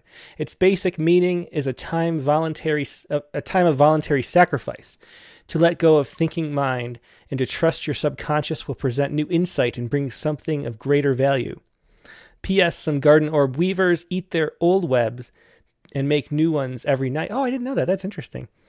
Uh, on total instinct, they trust the moving air will carry their first silk to anchor on the perfect spot. That's really fascinating. I didn't know either that. Thanks for uh, thanks for sharing those facts, Vicky.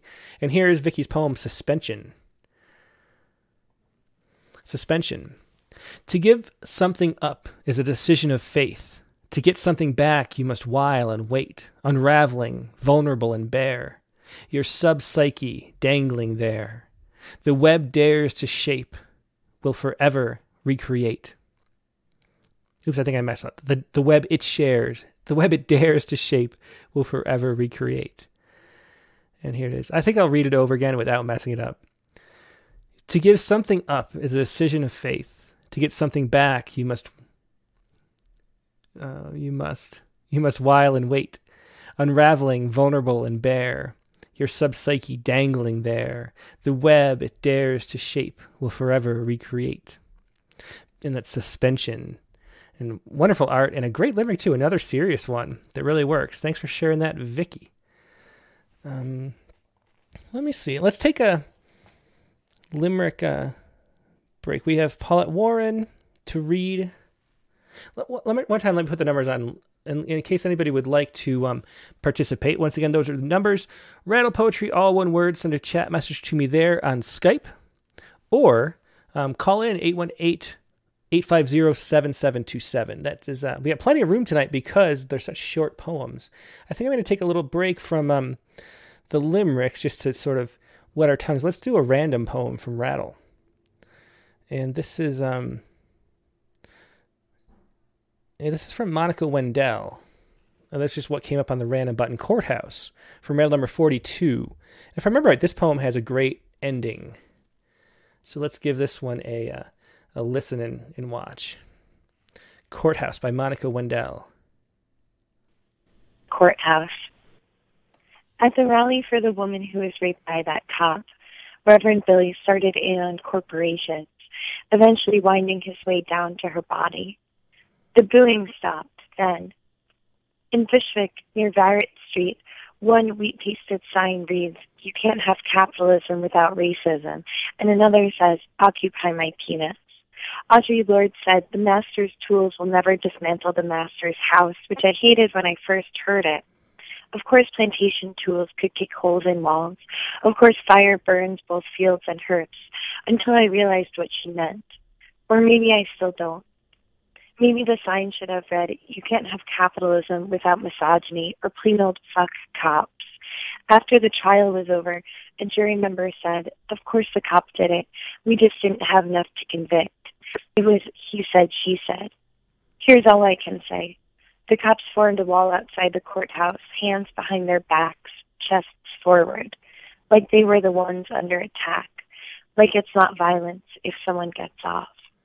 Yeah, such an interesting poem to come up uh, randomly. Courthouse by Monica Wendel, a, a powerful poem um, that, that applies today uh, for sure from rattle number 42. Um, okay, so let's see. So Angela Gartner just got back. So uh, perfect. Let's call up Angela and let's uh, see what Angela has tonight. This is uh, The Astronaut. Hi, Tim. Hey, Angela. How are you doing? Hello, how are you doing? Oh. Good. Yeah, it's so funny. I just got back. I'm like, oh, I'm back. Great. I don't even know how I look. Oh, well. Well, uh, let me try to get this. See, I'm still having this this video problem, but uh, I get you as big as I can. Okay. so, so what do you have?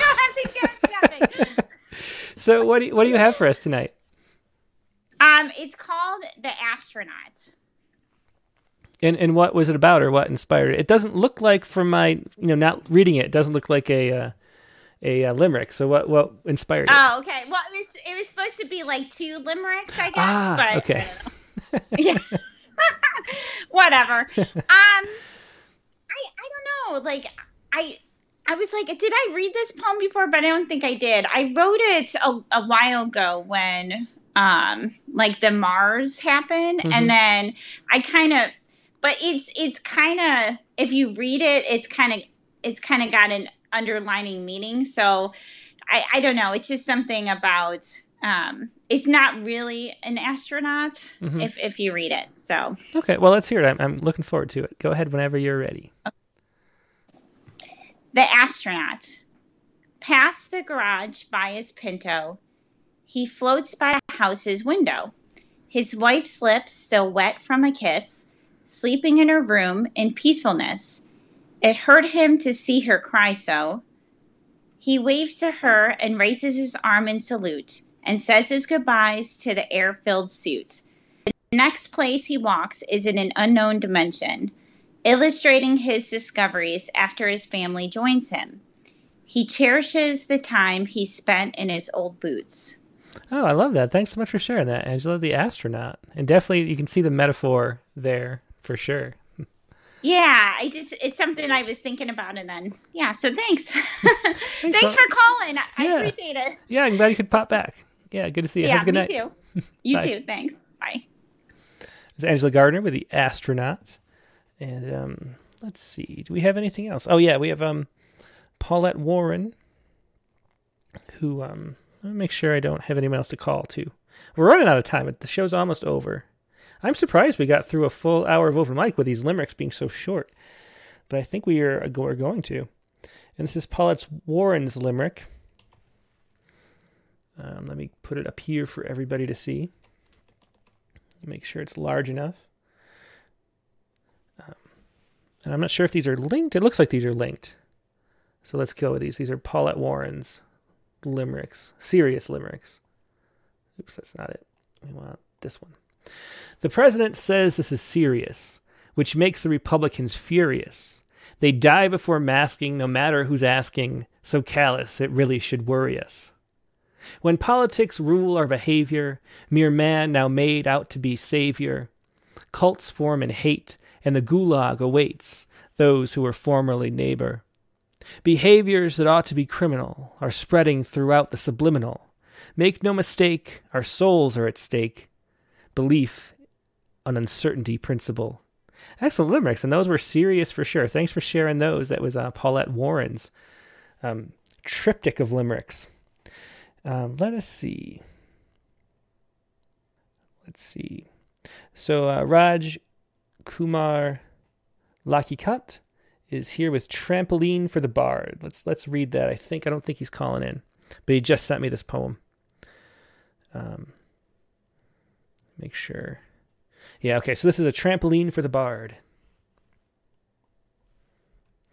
A trampoline for the bard.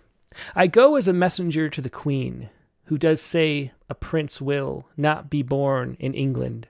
A worthy king will rule the seas. I set out to see if there's a sun behind. I command this fleet. To me, all these sailors are affixed, but free Shakespeare is my subject.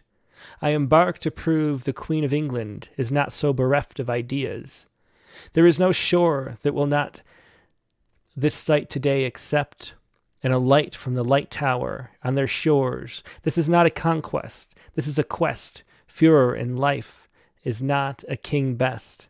Shakespeare must rest a while, rest his pen, taste the fury of an ocean bereft. An English thinker set sail today to meet the unknown sun, or he must fail, till I find what is beyond the waves of the seas will tremble under my sailors' feet. They will return wise and rich from wherever they set feet. Will Shakespeare smile if I do not return to my home in the northern cliffs? The shores will be my land for long days to come. A bard has created havoc. The street across the theater is jammed. He, they now say, hearth and land. This is a new trait. This is the new trait. The people must serve. The bard's fate. Ah, America, save me from the darkness. Like a punk who makes new the same street every time we meet. Never knew each other, but for the closeness of the street. And excellent. It was hard to um, read that without accidentally tripping into the um, into the limerick beat, which when you read when you read limericks, it, it sticks with you. But that was Raj Kumar Lakikant with a trampoline for the bard. Thanks so much for sharing that, Raj. Um, let me see what else we have. Oops, I just got the hug myself poem from back from um, from R.M. Yager, but uh, we already we already heard it. Um, here's let's see. Okay, so I think we got to everybody. I think we did. That's kind of impressive. So that is the show for tonight. Thanks everybody for joining in. Um, thanks for sharing all of your your wonderful limericks. Um, let me see what the prompt for next week is going to be. The prompt for next week is okay. The prompt for this next week is write a poem that explores what it would be like to be someone else. That's next week's prompt. Pretty open ended. Any kind of poem you want. Write a poem that explores what it would be like to be someone else. That is next week's prompt. These are always Megan's prompts that she picks, except for last week when we picked it on the fly.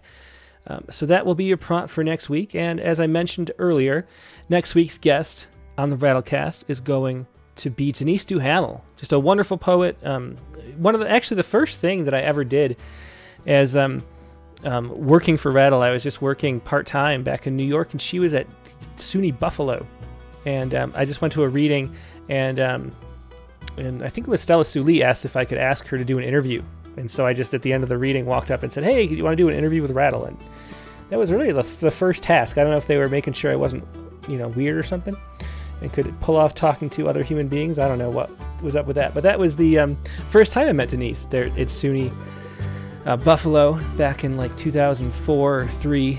And um, just a wonderful poet. Some of my favorite poems. Uh, she's just, just so creative and interesting. This is uh, her newest book, Second Story, which we'll be featuring next week on Rattlecast number 86. It's Tuesday, March 30th, 9 p.m. Eastern Time. Hope to see you there. As always, we will also have the critique of the week and we will have Poets Respond live on Friday and Sunday, respectively. So join us for that as well. Hope you have a good rest of your night, and thanks as always for joining us and clicking that like button and all that good stuff. Good night.